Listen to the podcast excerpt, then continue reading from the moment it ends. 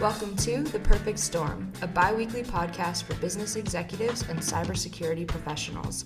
Industry veterans Michael Markulec and Matthew Webster chat with guests about the latest cyber news, threats, and trends, and how all of it impacts their businesses. Harbor Technology Group is a cybersecurity consulting firm that offers advisory services to the SMB. Harbor believes by taking a proactive rather than reactive approach to cybersecurity, business leaders can develop a cybersecurity program that will address external requirements, exceed client expectations, and ultimately take their organization to the next level. Harbor's innovative processes are based on industry standard frameworks that are tailored to meet the needs of small and medium sized businesses.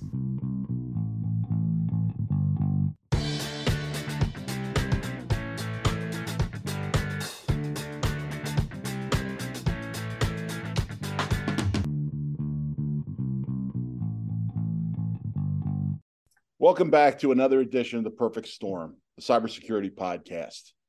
It's a beautiful early spring day here outside of Princeton, New Jersey.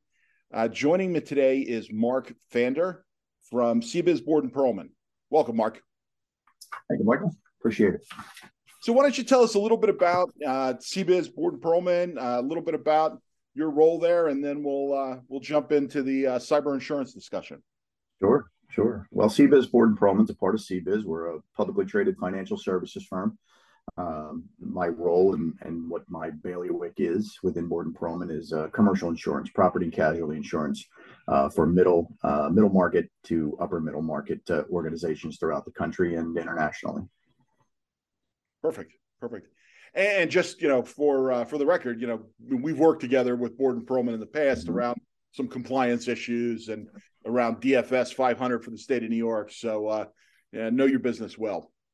Um, what I really wanted to talk about today was, you know, cyber insurance. Um, five years ago, small and medium-sized businesses, uh, most of them didn't have cyber insurance. I'd go out and speak to CEOs, and, and my guess was probably less than a third of them had even considered cyber insurance. We've seen that we've seen that rise. You know, the numbers probably you know two thirds now have coverage. Uh, there's still a gap there. Um, and what we've seen from the insurance companies is kind of a change in the market. So if you just want to kind of lay out the cyber insurance market, how it's evolved, how it's evolved for for you know CBiz and for your clients. Yeah, uh, the market, uh, like most of the insurance market right now, is a, is a bit of a mess. Um, you probably have about 80 different insurers um, that are writing uh, some sort of a, a cyber standalone policy. Um, it's a bit of the Wild West, right? There's no, uh, you know, what we, we consider an ISO form um, that's designated for these. It's it's they're all manuscript forms and they're all different. So um, the devil's in the details. You never know what you're going to end up with.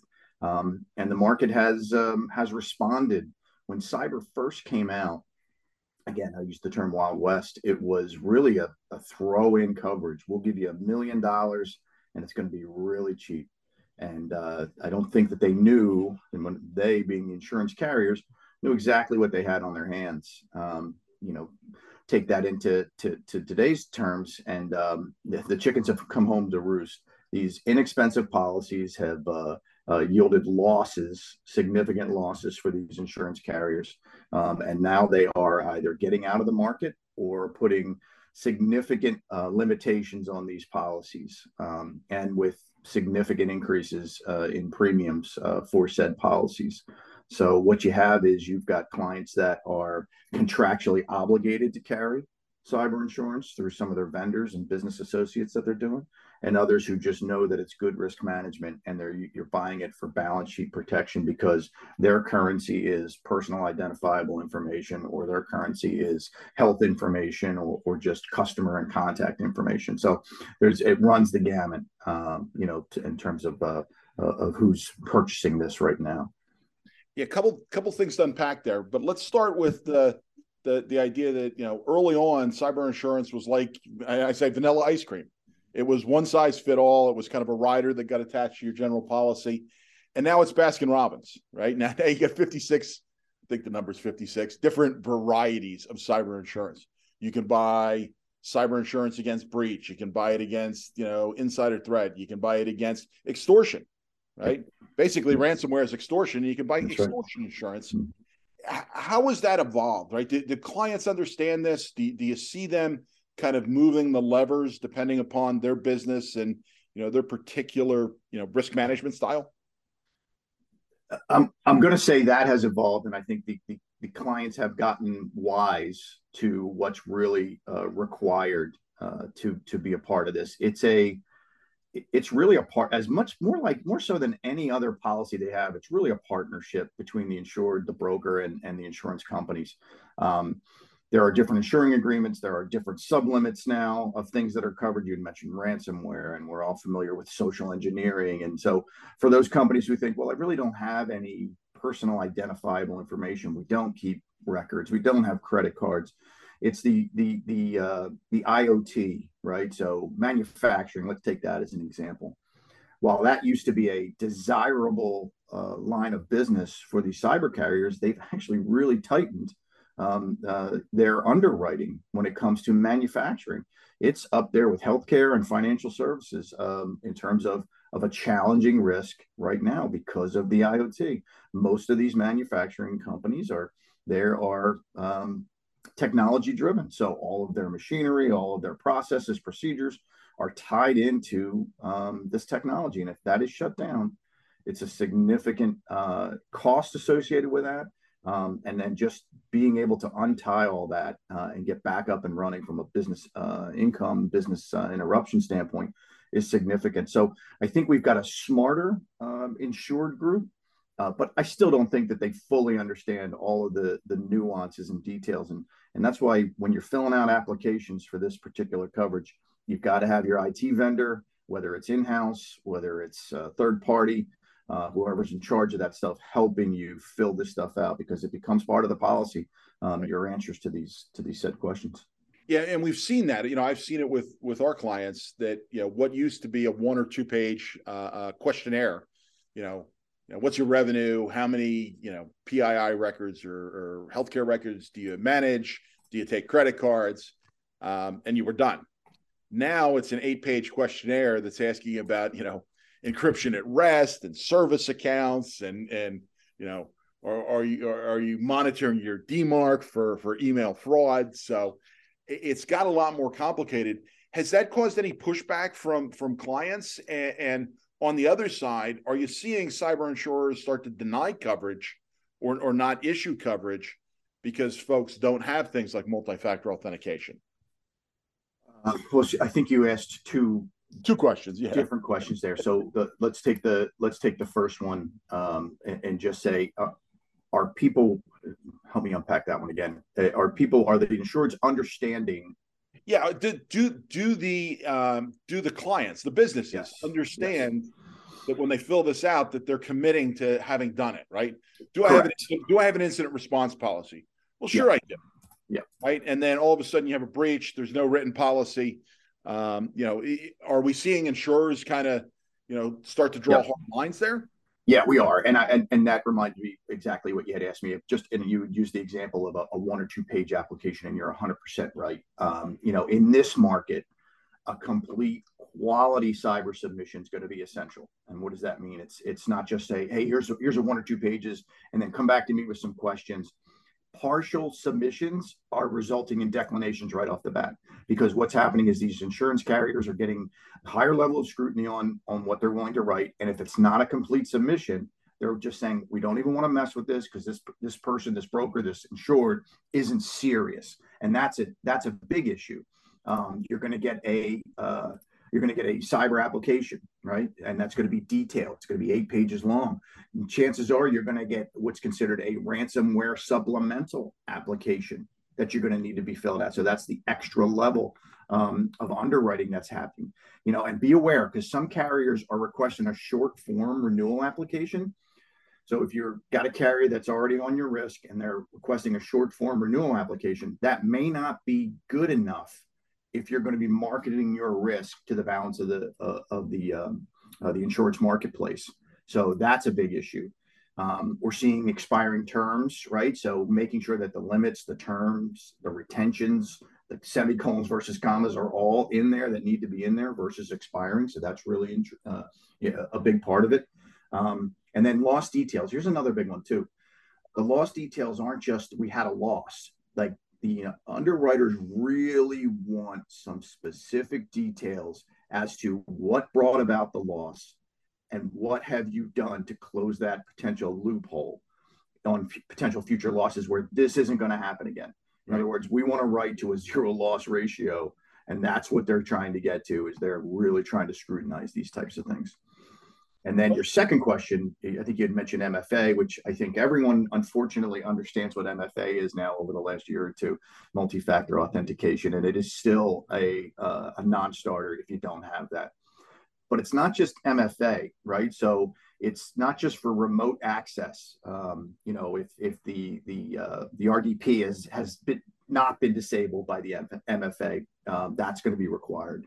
Um, that there's MFA with access to cloud-based services, uh, remote access to emails, access to backups. Right. All of these must have that multi-factor authentication. And and then the other big one is it, what we're hearing a lot now is end, endpoint detection security um, and having a uh, reputable company um, you know, be the ones, uh, you know, with preferred vendors, if right. you will, and that's Carbon Black and CrowdStrike and Cisco AMP. So they've got preferred vendors. So it's not just that we do it; it's who are you using and are they on our validated list. These are these are these are higher levels than we've ever had to to to to uh, to play with in terms of scrutiny from these underwriters. Yeah, endpoint protection is an interesting one because we moved from antivirus, anti malware, which was very um, you know, I'll, call a lagging kind of technology, right? It was signature based. It required, you know, you know, you know, somebody something bad to happen, somebody to report it, somebody to develop a signature, and then you know when you got you know when you got hit with it, you could find it. Now with endpoint detection and response or managed endpoint detection and response, EDR, MDR, you know these these systems as you mentioned, CrowdStrike, Sophos, um, Carbon Black, you know they're they're actively looking at machines, right? So I you know to me, I spend a lot of time talking about that because it's a little bit of a game changer in terms of cybersecurity. And, and because of that, you're seeing insurers, you know, you know, now require it, not just you know recommend it, but actually require it. So um, yeah, and it becomes it becomes a non-starter, right? If you don't have any of these things, and and you know, un- unfortunately, I, I can keep going on daily backups, air gapped, encrypted, they, yep. all these things they require to be offline, and um, you know, timely installation of patches. And not only that we closed a port, but that the ports are, you know, not reopened, or if they are reopened, that they're closed each and every time because they're going to do these analysis on you. And the, the challenge really becomes for those insureds that are required to cover to, to have this coverage um, to to the tune of sometimes 10 to 20 million dollars, depending on the industry, is becoming more and more challenging. And um, to go back to your vendor and say, I can't get to the 10 million, I can get to five um, but part of the reason I can't get to 10 is because I don't have X, Y, Z and the things, right? That's a that's a whole different conversation as opposed to the market's just a mess. Well, and and you're seeing so you're seeing that side of it, which is putting more pressure on the businesses to, you know, bring their cybersecurity profile up, you know, their posture up. Mm-hmm. Um, the other side of it is we've also seen, um, you know, premiums double right? More than double in some cases, uh, year over year.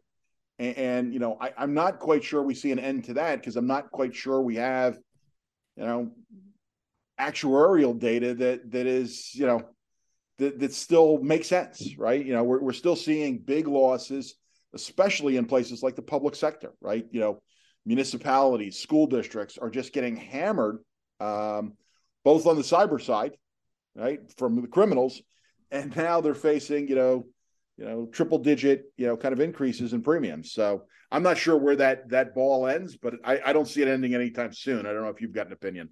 No i mean w- what we're telling when we're talking to our clients and, and prospects is you can expect anywhere from 25 to 100 percent uh, in, in, terms of rate increase. And now that's with a higher level of underwriting scrutiny right for your practices and exclusions in certain cyber incidents, right? So cyber warfare, ransomware. I mean, another, you know, two big ones. We already know that many of these uh, things like social engineering, you know, we're sublimited on these policies now, and and that's really some of the big risks for for some of these medium-sized businesses is that ransomware and is that uh, uh, social engineering.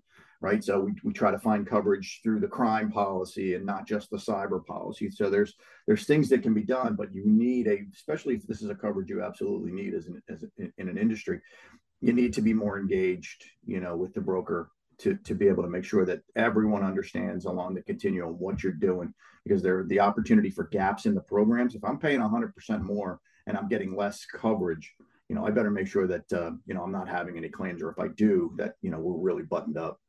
Right.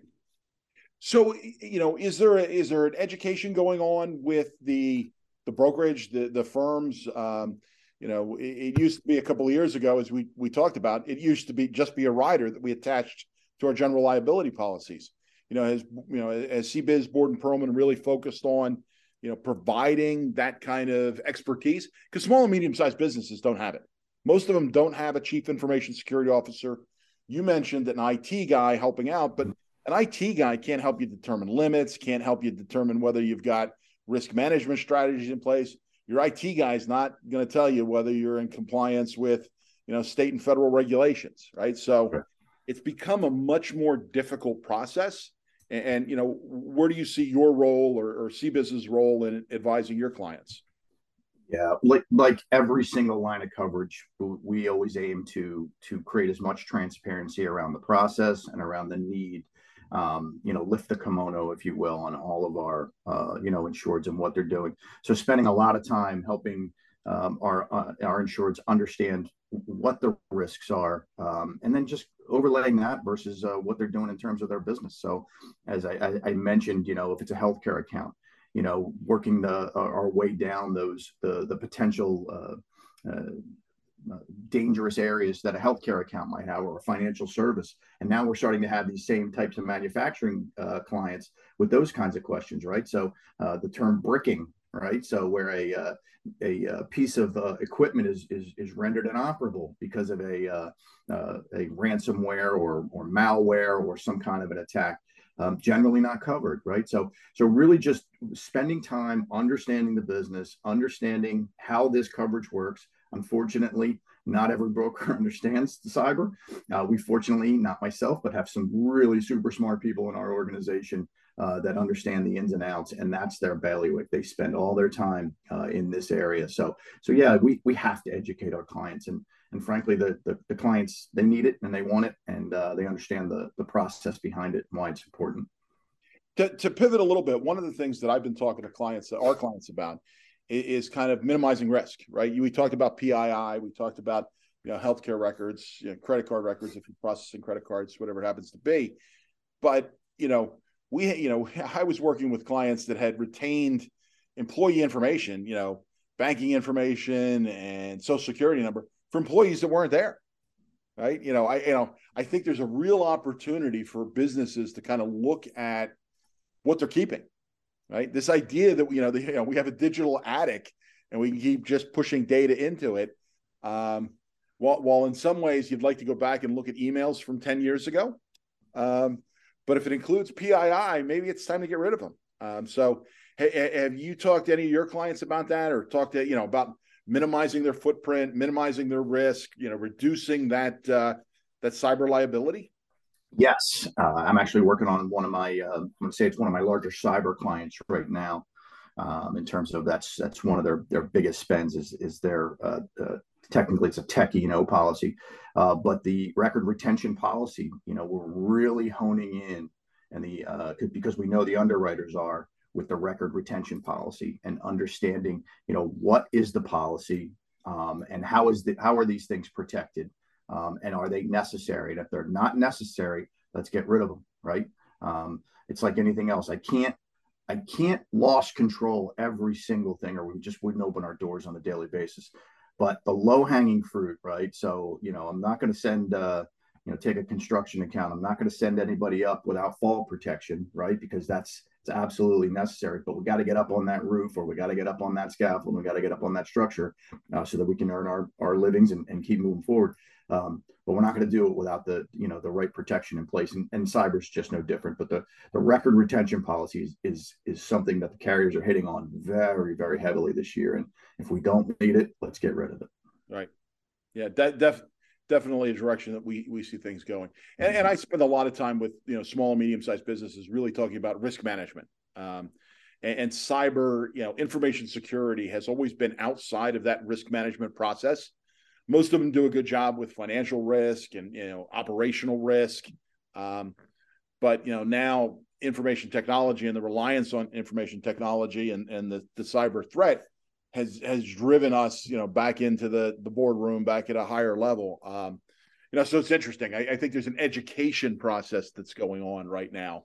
Um, so, yeah. Well, speaking of education, I mean that just leads right into you and I both know um, the biggest issue is is still the uh, the end user. It's it's still the employee. right? Um, and and if we're not educating, and this is another thing that carriers want to make sure that there is routine employee training yep. um, to prevent cybercrime, you know, and uh, they've got to educate employees about the threats, the preventative tactics, and uh, you know, we all do it. We go through tests, right? Uh, you know, you get an email and you're not sure, you click a link and you get an email back saying, "Hey, that was a test and you failed." Right? So so it's still human error is the biggest issue in this industry and you can't overtrain and you can't spend enough time talking about it. Um, i can promise you the, it is an expensive uh, uh, road to go down um, when someone clicks the wrong link and ransomware or malware or um, you know sort of any of the things that you don't want to happen happen because forensically what has to happen is it's it's time consuming. The roi the the soft costs associated with people's time um, really just builds up very very quickly. Yeah it does. And, and it's it's interesting because you know train as you said 90% of all cyber incidents according to verizon you know data breach report are, are caused by a human doing something wrong mm-hmm. clicking on something downloading something going to a website they shouldn't be at. If that's the case why don't we train the employees? Um, you know we wouldn't we wouldn't allow somebody to go out and, and operate on a roof or, or get behind the wheel of a truck or operate a piece of manufacturing equipment without training. And yet we we hand our employees, you know, three thousand dollar laptops, access to all of our data, and we say go. Um, and, and, it just it it baffles me that we don't have better training. And I'll, I'll give you my training spiel, but you know, training training is not PowerPoint and donuts once a year. Right. You know, train training needs to be relevant, it needs to be engaging, and it needs to be frequent if you're not training at least once a month, you know, your employees aren't listening. Um, so no, I, you're, I, you're, you're I get on a soapbox on that. You're beating the right drum, and and and you should because you gave the the number. I've seen it eighty percent, ninety percent. Yeah, and uh, it, that just tells me that um, most of this is preventable. Um, You remember the days somebody would leave a, a, a, set of keys with a with a, a USB, uh, and people would say, "Oh, somebody lost their keys." Let me plug this in. I might find out who it is. Or a CD-ROM. You remember the CD-ROMs? They used to they used to say family vacation pictures, and somebody would put it in their laptop, and boom, everything's released. So these these these bad actors have gotten smarter. They're smarter than you. They're smarter than me, and they're just and they have the time. This is a thirty-three billion dollar industry. It's in their best interest to keep staying ahead of everybody. Yeah, they're they're staying ahead of us. And at the end of the day, and I and I, I you know, I speak on cybersecurity. So you know, one of the jokes I tell is you know, who fell for the Nigerian prince, you know, 20 yeah. years ago, right? That's right. That's and everybody right. laughs at me. And I'm like, no, that's exactly what business email compromise is today.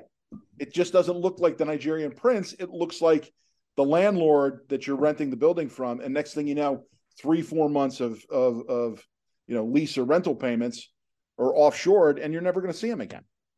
So it, no. it's a constant battle for small and medium sized businesses I think you know cyber insurance is a great way to mitigate the risk, but you need to understand what you're buying. It's not a it's not a silver bullet. Um, it's an important part of a risk management strategy, um, and you need to you know go into it with both eyes open because uh, it can be expensive, and you want to make sure that you've got the right kinds of coverage. I'll give you a couple minutes to kind of give you know any final thoughts that you have on the on the topic.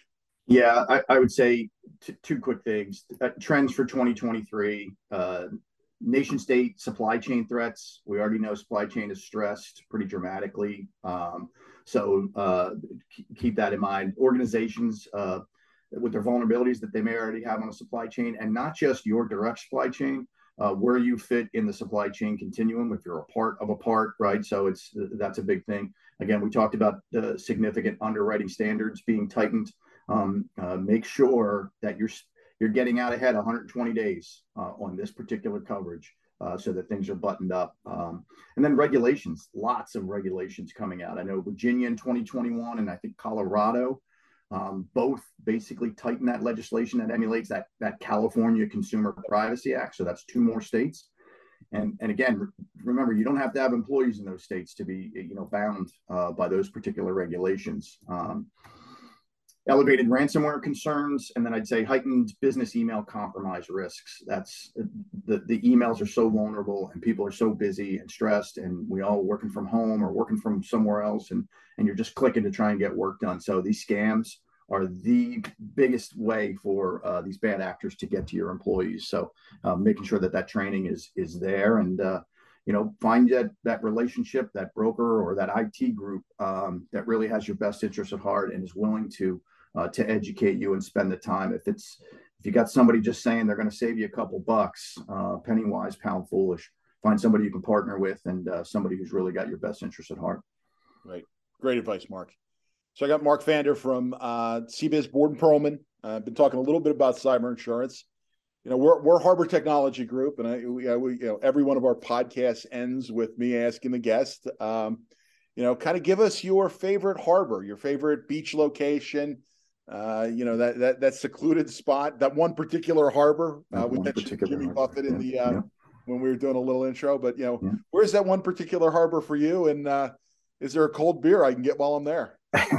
There's a few, and if you if you meet me there, uh, we my wife and son and I we spend a lot of time in Cape May. Uh, we love Cape May, and uh, uh, we we we always uh, make sure that uh, at some point when we're in Cape May, we head over to Seaview Inn for some wings uh, and some cold beers over at Seaview. So we really enjoy going to to uh, to uh, Cape May and spending time there. And uh, a little gem I'll tell everybody: if you go to Atlantic City, underneath the Tropicana is a little hole in the wall called Tony's Baltimore Grill, and it is the best pizza and, and meatballs. And you'll probably either sit down next to a, uh, a, casino executive, and on the other side, you'll be one of Atlantic City's, um, you know, finest uh, citizens and uh, the conversations are great and the beer is cold and the, the food is tremendous. So those are my two spots and they're both down the jersey shore so. Uh, that that that is absolutely perfect especially given that the uh, the weather seems to be breaking here in jersey and we'll uh, we'll be back down the shore soon. Mark thank you for your time today. Thanks for uh, hopping on with us. Um, look forward to kind of continuing the conversation and look forward to working together in the future yeah, Michael, thanks. Thank you for what you do to protect your clients and uh, you know really make sure that the you know that they are uh, in the best place they can be. So kudos to you and to uh, Harbor Technology Group. So thank you for having me. Great. Thank you.